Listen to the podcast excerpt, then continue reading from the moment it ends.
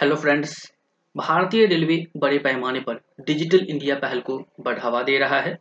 लेन देन के डिजिटल तरीके रेल यात्रियों की यात्रा को सुविधाजनक बना रहे हैं। ई कैटरिंग सेवा वर्तमान में 310 रेलवे स्टेशनों पर 1755 सेवा प्रदाताओं और 14 फ़ूड एग्रीगेटर्स के माध्यम से उपलब्ध है, जो प्रतिदिन औसतन इकतालीस हज़ार भोजन की आपूर्ति करती है। पाँच सौ छियानवे ट्रेनों में तीन हज़ार इक्यासी पीओएस मशीनें उपलब्ध हैं और तैतालीस सौ सोलह स्थिर इकाइयाँ पी ओ पीओएस मशीनों के साथ उपलब्ध है।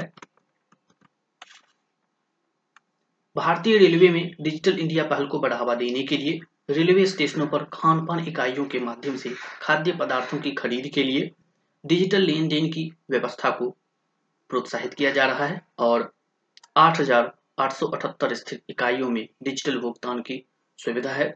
इसके अलावा खान पान इकाइयों में हैंड हेल्ड पीओएस मशीनें, मुद्रित बिल और रसीदें बनाने के लिए प्रदान की जा रही है, जो किए गए लेन देन के सभी विवरणों को दर्शाती है और ओवर चार्जिंग की शिकायतों को दूर करती है।